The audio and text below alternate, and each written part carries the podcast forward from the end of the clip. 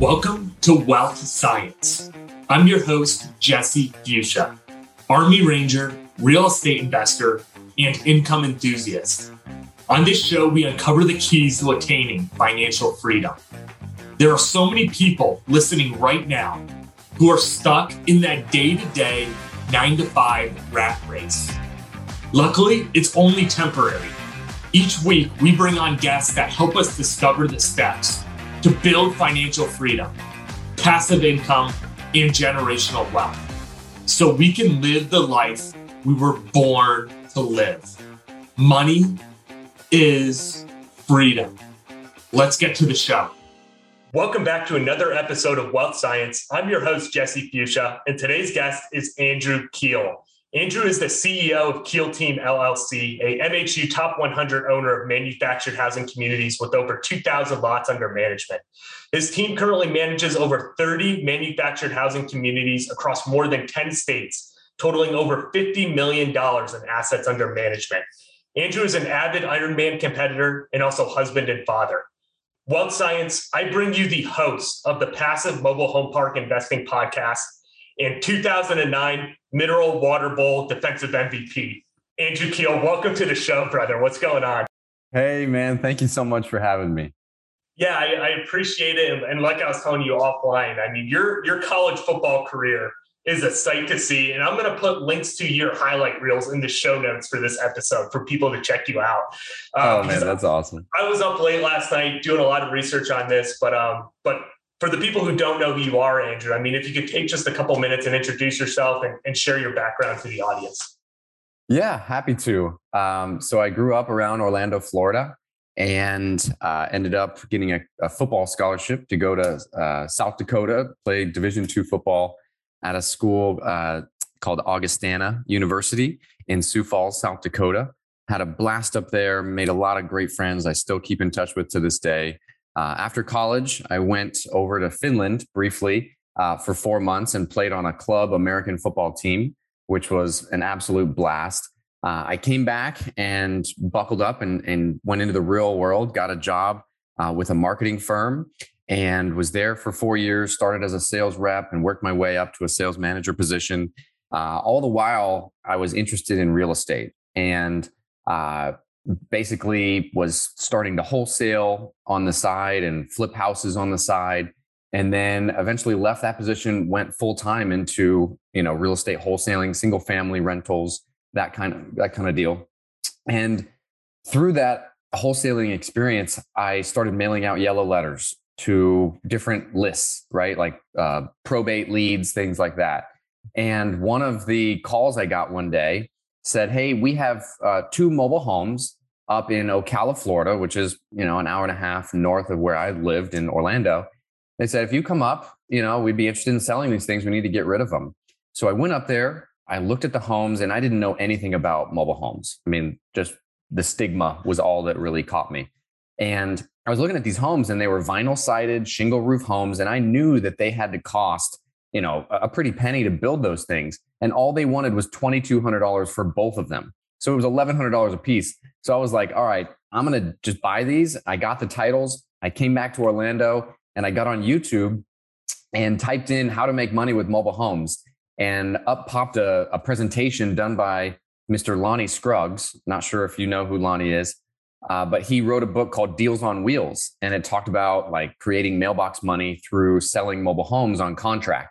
So I kind of went all in and I ended up selling those homes. I got a down payment and then sold them for, uh, you know, on an installment contract and did really, really well. So I wanted to do more of that. So my goal was to offset my monthly expenses with mobile home income, with with mailbox money, as as Lonnie Scruggs says.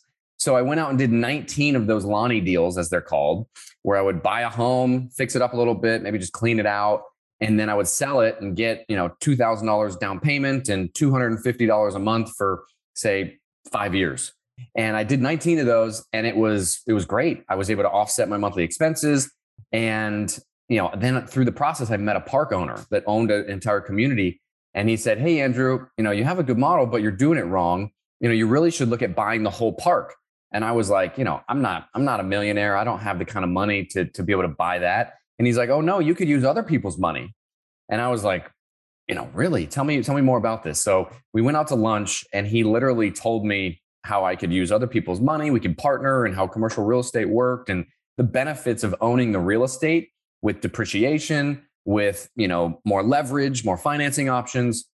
And I was hooked. That was like my aha moment. So then I just went 100% in, you know, because my monthly expenses were, were, were, were covered. So then I was like, I had the time to go 100% into mobile home parks. I went to all the boot camps. I read the book, Trailer Cash. I, I mean, I networked with everybody I could get my, you know, get on the phone with.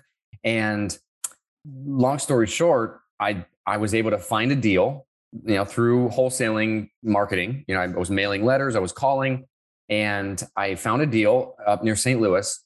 And I reached out to someone that attended the MHU boot camp with me. And he was able to be my money partner. So he helped fund my my first park, which was called Quail Run in Edwardsville, Illinois. Still own it to this day. It's a beautiful property. And uh, yeah, so we bought that park.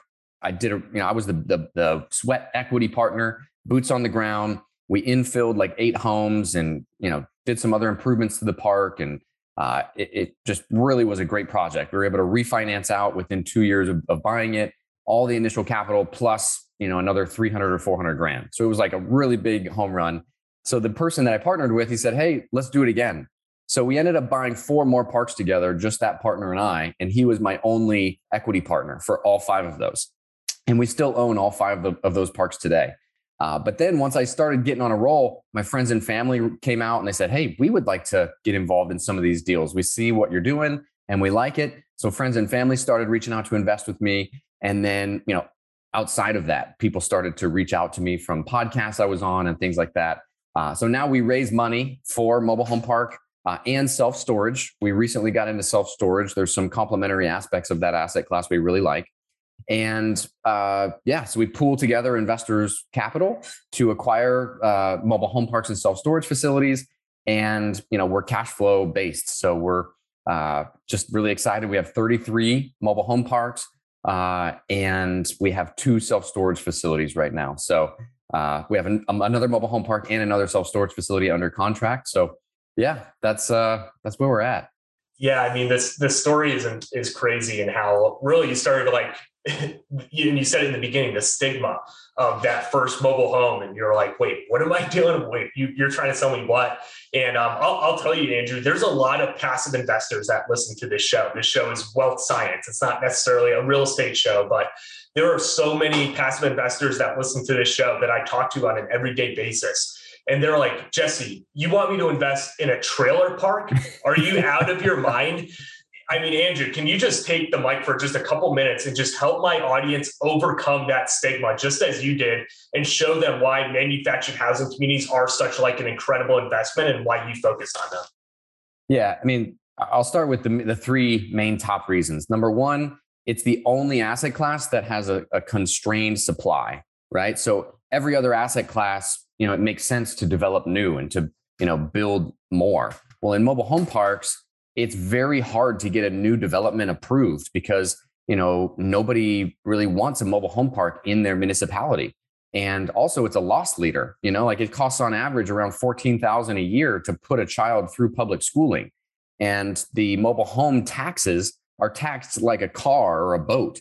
You know you pay personal property taxes at the the dmv and likely that's only 100 or 200 dollars a month so it's it's a loss leader for municipalities from that standpoint and, you know, at the end of the day, there's higher and better land uses. So mobile home parks are being torn down every single day. I think I was looking at a, an article the other day for um, uh, another article, and, and basically, like 10 mobile home parks in the last five years have been torn down in San Antonio, and they're being redeveloped into multifamily, into you know other higher and better uses. So that is that is a huge reason right there is the supply is shrinking. The number of mobile home parks in the country is shrinking each and every year. Number two the demand for affordable housing is i mean off the charts. And you know non-subsidized uh, affordable housing you know the most the most affordable way is manufactured housing. It literally can be built for half the price of site built housing half the price because it's more efficient you know it's built in a a factory, you know, when they build a manufactured home, they can fit the waste in one trash can. I mean, they're building, you know, about a thousand square foot and they can fit the waste that they, you know, materials that they have to throw away in one trash can. If you go look at a job site where they're building a single family house, you know, a site built house, look at the trash all over the, the, the lot. Uh, and, and, you just, you just shake your head. It's just not as efficient. So demand uh, is off the charts.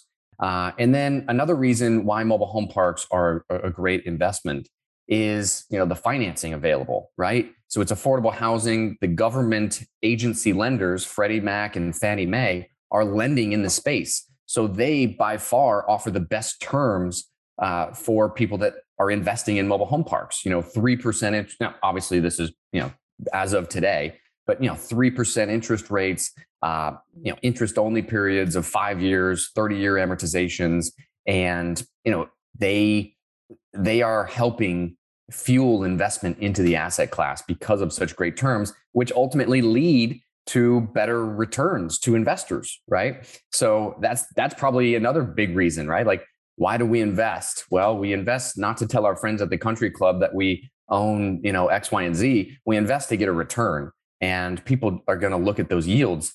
But mobile home parks, because of that stigma mentioned earlier, people are nervous. They don't, you know, I'll, I'll never forget the very first investor that I approached to invest in a mobile home park with me, I, I brought him a deal. I brought him the, the, the business plan and I sat down at lunch with him and we're at this, we're in this high rise, you know, at this nice lunch place. And I start showing him the numbers and he looks up at me and I've known this guy for, you know, since I was a little kid, he coached my, my little, little league basketball team. And he said, Andrew, I love you, but there's no way I'm investing in a trailer park with you. And it was, the numbers were insane and you know the numbers were great and that project went on to earn you know double digit you know mid 20% cash on cash returns but it was the stigma that caught him and made him say nope i'm not going to invest in this so uh, i know i kind of got long-winded there but I'm, I'm pretty passionate about about my, my mobile home parks. Yeah, no, I, I appreciate it. Like I said, I talk to similar to you, so many people every day. You don't know how powerful the asset class is. And just to your point about demand, um, we were under contract with a 141 lot portfolio earlier this year.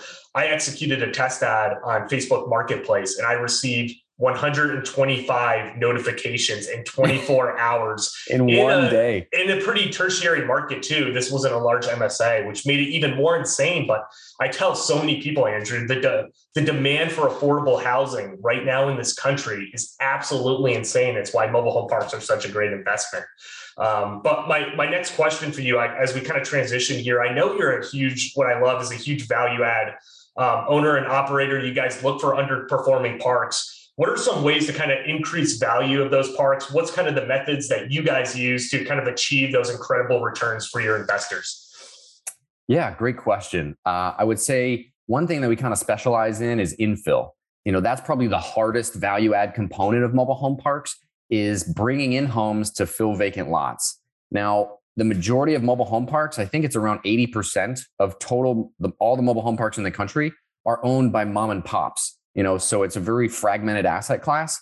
And these mom and pops a lot of times don't owe a lot of money on these things. You know they've owned them for 30 years and they've you know paid them off or they've only refinanced once or something and they have a lot of equity.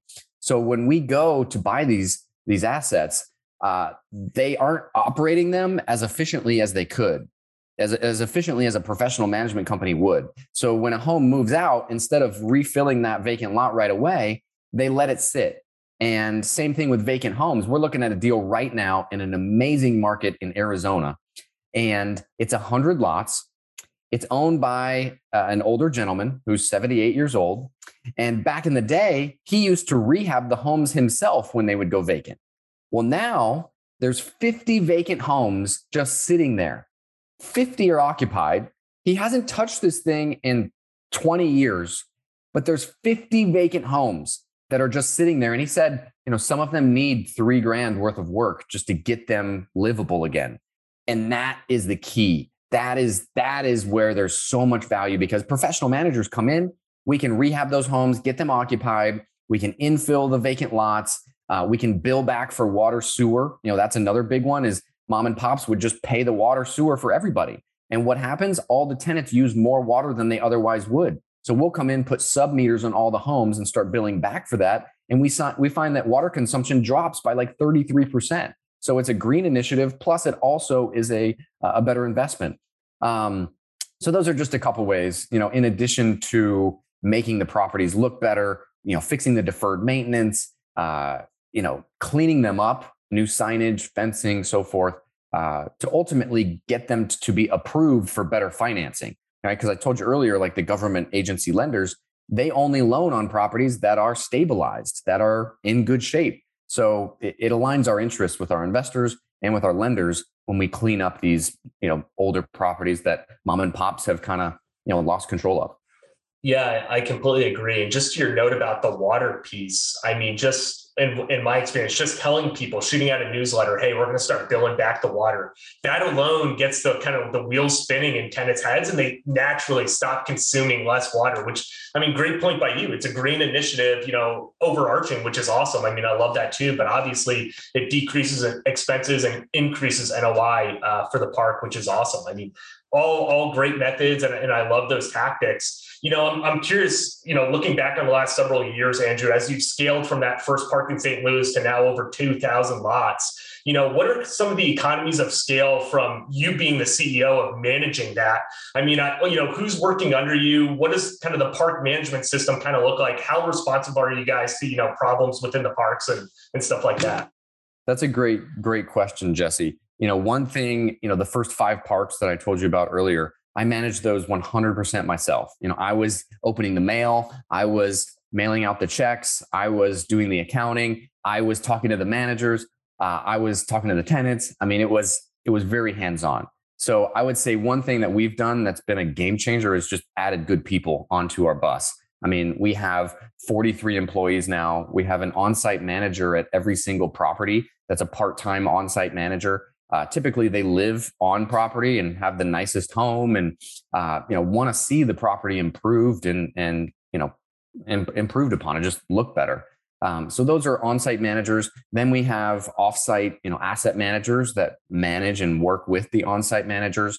Uh, and then we, you know, we have our own accounting team now. So it it's just been tremendous uh, to be able to build a team and you know, I, I, told this to someone the other day. I said, we manage our parks so much better now because we have specialized divisions and we have that team compared to when it was just me doing everything from taking out the trash to mailing yeah. out the checks to talking to the managers. So uh, we've come a long way and it's been an amazing ride. Uh, I'm a believer and I truly believe that, you know, God has blessed us with, with a lot of really great opportunities and great people. So that's, that's why we are where we are today. Yeah, I mean, having the right people on the bus, I think that was a uh, a, a, knock to Jim Collins, good to great. I don't know if that's what you were thinking about, but yes. he, he, he writes that in his book, and and yeah, I mean, I love that concept. It has to start with the right base. The right people have to be in the right positions and aligned to the right problems. I I love that, and I think it's so important to success of any organization. Um, you know, I was curious, you know, when looking at the investment structure of some of these deals, you guys do a lot of syndications, and every deal is deal dependent. But what are some of these types of returns that you notoriously get for your investors from these deals? I mean, what's the typical cash on cash look like, the average annual return, and stuff like that? Robusta Move was founded from our passion for two of the most simple and amazing things in life good coffee and good music. Both of these enjoyable aspects of life play a vital role in the bringing together of people. And although we understand that everyone's music taste is different, there's no denying that when it comes to coffee, the difference between a good cup and a bad cup is undeniably blatant. That's why, in the spirit of community and coming together, we at Robusta Move have made it our mission to supply our customers with superior coffee that you, your friends, and your family can enjoy. And we'll leave the playlist up to you. Visit RobustaMove.com and save 20% on your first order with the code VINYL. That's code VINYL, V I N Y L, to save 20% on your first order at RobustaMove.com. Robusta Move Coffee. Try it today. Yeah, you know, every deal is different, obviously, you know, depending on how much value add there is and so forth. But, you know, what we shoot for is a double digit return. So that's, you know, uh, you know mid-teens uh, and above. And if we exceed that, great. But that's really what we're shooting for. What I, why I think an investor would choose us is not because of what numbers we can put on a pro forma, but because of what experience we've had in the field. I mean, I've learned so much uh, from just owning parks that it, it's it's unbelievable. I mean, you, you, know, I've attended the boot camps. I, I tried to self educate as much as I could, but there's so many intricacies to this business that you know I was able to pick that up. You know, on the job training, as you will. So that's why people choose us because I have made mistakes. That definitely has not been every single you know park was a was a home run. We've made mistakes. We've overlooked uh, things in due diligence that now we make sure to get checked. Uh, so our due diligence process has evolved from you know the, the first couple of deals that we've done, um, and it gets better every single deal that we do. You know, we learn something new. So I think that's why people would choose to invest with us is because of our experience and because of our track record. Yeah, and I, I, get asked this all the time. And it's like, you know, Jesse, I don't have enough time to invest in real estate. I love real estate. I don't know what I should do. And, you know, we start talking passive investing and, and people are like, where do I start, Jesse? Like, how do I know what a good general partner looks like? And I tell everybody the number one thing you have to do is look at someone's track record. You know, to vet a good general partner, they need to have a good track record and to be a, what I would refer to as a proven operator. And when you look at someone like yourself who's been doing it for several years, 2,000 lots, I mean, we've talked about the systems and processes of how you guys are doing this. I mean, in my opinion, it's a, the Keel team's a home run. It's a no brainer. Uh, oh, but I, I, get, yeah, I get asked that all the time, and I, I, just want to get your perspective on it as well. Um, we're getting ready to wrap up here. I just want to pivot for a second because I love talking self storage too, and I, I know you guys just recently got into it. I just submitted um, a 1.25 million dollar offer on a deal in Oklahoma City this deal it had uh, it sits on 10 acres and there's a section of storage and there's nine acres not being used right now that we're looking to mm. utilize for like boat and rv storage and stuff like that. So what, what's kind of been the pivot for you guys at the keel team to kind of start looking at that asset class as well? Yeah great question. Um, i would say there's very it's very complementary you know and the the leading reason is if you look at noi growth over you know the last three recessions you'll see that self storage self storage and mobile home parks have been the two leading asset classes uh, for that, for NOI growth, meaning that there's value to be added and that there's consistent demand for the product type. So with self storage, that is our primary reason for getting into the asset class is that you know we think we can add value and create good returns for our investors and for ourselves. Uh, and then it also is complementary to mobile home parks, where the management is fairly, you know, fairly simple, you know, and it, it can be automated so that it's easier to scale. Uh, where in other asset classes, you know, property management is a, a huge, uh, you know, endeavor. But with it, with mobile home parks where the tenants own their homes, you know, and we're just renting the dirt underneath of them, uh, that is, you know, somewhat easier to scale. Not to say that it's easy at all, because you know, it's mobile home parks, it's affordable housing. That there is, you know, struggles to that. Uh, but with self storage, you know we're able to add that we're able to uh, increase that. And then also we're looking at what's going on uh, from a macro level in the economy. You know there's a lot of um, transitions happening you know from baby boomers uh, downsizing to you know millennials coming up and preferring to rent. Uh, so self storage if you look at the supply metrics uh, it's actually you know increasing every single year. The need for square footage of, of storage is increasing. So it's a, a pretty awesome asset class, and we believe in it long term. Yeah, that that's awesome, and that's incredible statistics. And like I was saying, this deal in Oklahoma City, like another like concept is like this boat and RV storage right now. And I think more RVs were purchased during 2020 to 2021 because of COVID. People can't go to the cities than at any time in our history. And now these people need a place to put them. And it's just like, it's crazy right now, the demand for storage. And when you look at operators like Amazon, and how many goods are being pushed out into the world like those goods have to go somewhere. You know people have to put them someplace. So I, I, love the concept of storage and i'll just caveat one last thing and you know finding an asset also where your tenants don't sleep there. It's it's also yeah. kind of just another you know slight benefit to storage. Um but yeah no that was that was great. And last thing i wanted to hit you on before we get ready to wrap up and talk a few non-real estate related things because i love doing that too here. Um I, I someone who's a proven operator i mean has been in the business for over a decade. I mean i always like talking markets and stuff like that. You know, Andrew, where do you kind of see the market kind of flowing here from a mobile home park, commercial real estate kind of center over the next few years? I mean, we're kind of coming out of the pandemic right now where, you know, we, you know, POTUS, you know, we invested so much stimulus into the economy and stuff like that. I think there might be some people, you know, who are worried about investing right now in real estate because of you know where we're at in the market cycle. So I'm, I'm curious your thoughts on that. I mean, where do you think we're heading here in the next few years? Yeah, uh, I don't think it's going to be that bright. I do think that we're due for a, a recession. Um, I think there's a lot of interesting dynamics at play. Uh, I was just reading um, an article from John Mauldin, Mauldin uh, Economics, and he was stating that you know there's been few, if any, uh, in heavy inflationary environments that haven't ended in a recession. And that stuck out of me. And I, I, I mean, I think there's a lot of big real estate investors and just other investors that I follow that are saying the same thing. And especially on real estate Twitter, if you're ever on there, I mean, you could tell uh, that that, we're due, right? And I think everybody knows it. I mean, I think I saw an article yesterday that like how housing prices in every single market across the entire United States, every single market is up. Like that's that's that sings like 2006 to me. So I think we're due now. I do feel very safe in mobile home parks. You know, being the uh, affordable housing, being the lowest uh, form of you know non-subsidized housing, and then same thing with self storage. And if you look at uh, the occupancy rates of mobile home parks and self storage through the last few recessions, you'll see that they remain the same or actually increased. So uh, I feel very safe in those asset classes, but I would be very cautious uh, of you know starting new developments of subdivisions or something like that at this time. Yeah, and um, I mean, I think mobile home parks fared very well during the COVID pandemic. I'm not sure if you guys had any issues with collections or anything like that, but I mean, overall, I think the industry did very well. Oh yeah, we averaged above 95% collections, which uh, you know back in in March of 2020 you know, we were scrambling. We were talking to our lenders. You know, people were telling us what to expect. Other bigger operators were like, "Hey, you know, this is this is this is possible. If you know, if your collections drops to fifty percent, this is kind of the path to take."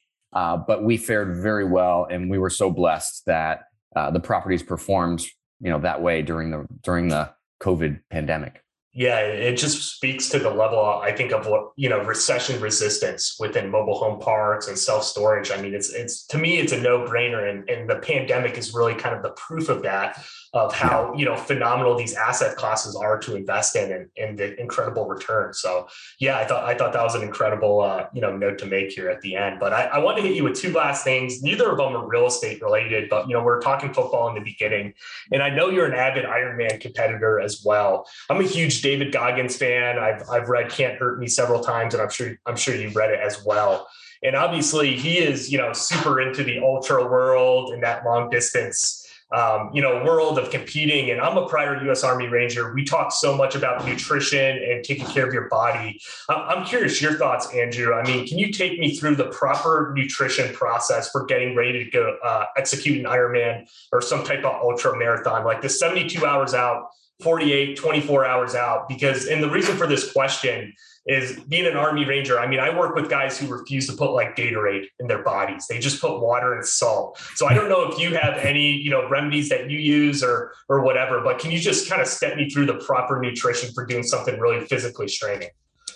Yeah, obviously hydrating. And I've had cramping issues in the past. Uh, so that's something that I try to prepare for heavily with salt pills and Pedialyte. Uh, Pedialyte and pickle juice shots have been my two like go-to uh, things that I'll start a couple days beforehand, kind of getting started with, and then actually during the race, I'll have at each transition uh, like a little thing of pickle juice uh, and you know some some Pedialyte. So those are my two kind of go-tos. Now, nutrition-wise, I'm a low carb guy. You know, you know typically, uh, especially in the afternoons, but right before the race, you know, I'll start to to have some carbs to try to build up you know those reserves to be able to you know have energy during uh, during a long race like that. Yeah, is there anything that goes into the mental preparation? If like you know you're doing a course this weekend, you're like, man, this course like kicks my ass every single time I do it. I mean, I do it, but it, you know, it beats me up. Like any anything to speak up to like the mental preparation of doing something physically challenging like that. Dude, it's crazy. You know, one thing that I started doing is I there's a video that they show. Ironman does a great job with all of their events. I mean, it's first class. But they'll do a video where they'll actually go through the swim and they'll go through the the bike and the run and you can like watch the course and and you know know what to expect when the hills are coming. What mile do I need to be prepared for for that long climb? And so I'll watch those and then I'll visualize also I'll sit and meditate and visualize the transitions, right? Because that's where a lot of time is lost is is transitioning from the swim to the bike and from the bike to the run. So I'll actually visualize, all right, what is what I, I run up to my transition area. What do I do first? All right, I dry off my feet, I put on my socks, you know, I then I put on my bike shoes. So I'm, I'm visualizing everything before before it actually happens. And then once I'm there, it just clicks and it's just so much smoother. It's like I've already done it. It's like practicing anything. You know, it's just easier when you've already done it before. So uh, yeah, that's my mental tips. Yeah, I, I, appreciate that. And and again, I think that, you know, the most important real estate in the world, I tell everybody, it's the six inches between your ears. It's it's where it all begins. It's whether or not 100%. you yes. think you can or you think you can't, you're right. So no, I, I, appreciate that. I mean, I'm writing all this down right now. Like I said, I come from a world where nutrition and, and physical preparation is a big deal as well. So I, I wanted to pick your brain on that. And the last thing I had for you and kind of just going back to the football piece, I mean, I grew up, you know, emulating some of those phenomenal, incredible incredible NFL linebackers growing up. And, and I'm stationed in the military still in Oklahoma. And when I go to Sooner games, guys are still wearing like Brian Bosworth jerseys and stuff like that. I mean, you growing up, Andrew, I mean, did you emulate guys? You know, who did you emulate? Again, I grew up looking up to guys like, um, Bill Romanowski, Brian Urlacher, guys like that. I mean, again, you were the 2009 Mineral Water Bowl defensive MVP uh, I think multiple time all conference, all American. I mean, who did you grow up looking up to? I'm curious. So, do you remember Zach Thomas? Who, who did he play for? I can't. Play for the Miami Dolphins. Okay. Do you remember him? So no, he was I don't. he was a tough linebacker, man. And then uh, you know, Derrick Brooks from the book from the Bucs. I grew up in Central Florida, so okay. uh, Derrick Brooks was was just an awesome athlete. Uh, you know, Brian Urlacher was another one. I had his jersey, his Bears jersey. I would I would wear as a kid. And yeah, I mean, all of those, you know, elite athletes, it was just fun to watch them and and try to emulate them when I played.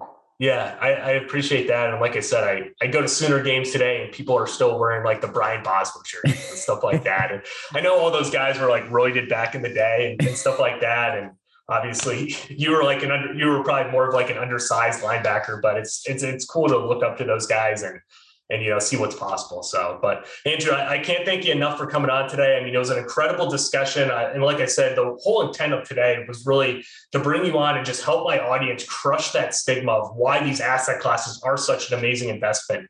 And, and the people who want to learn more about you, who are motivated, who are ready to invest in mobile home parks and self storage, where's the best place to get a hold of you, Andrew? I mean, what platforms are you on? Where can people reach you at? Yeah, the best way to contact us would be just on our website, which is keelteam.com, just K E E L T E A M.com. Uh, there's a contact form on there. You can reach out and someone will get in touch with you, you know, ASAP.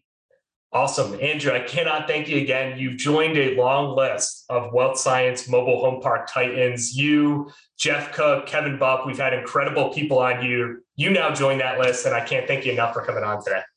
Well, thank you so much. Yeah, and I know Jeff and Kevin, and they're they're great all stars in the space as well. But uh, yeah, thank you for the opportunity, Jesse.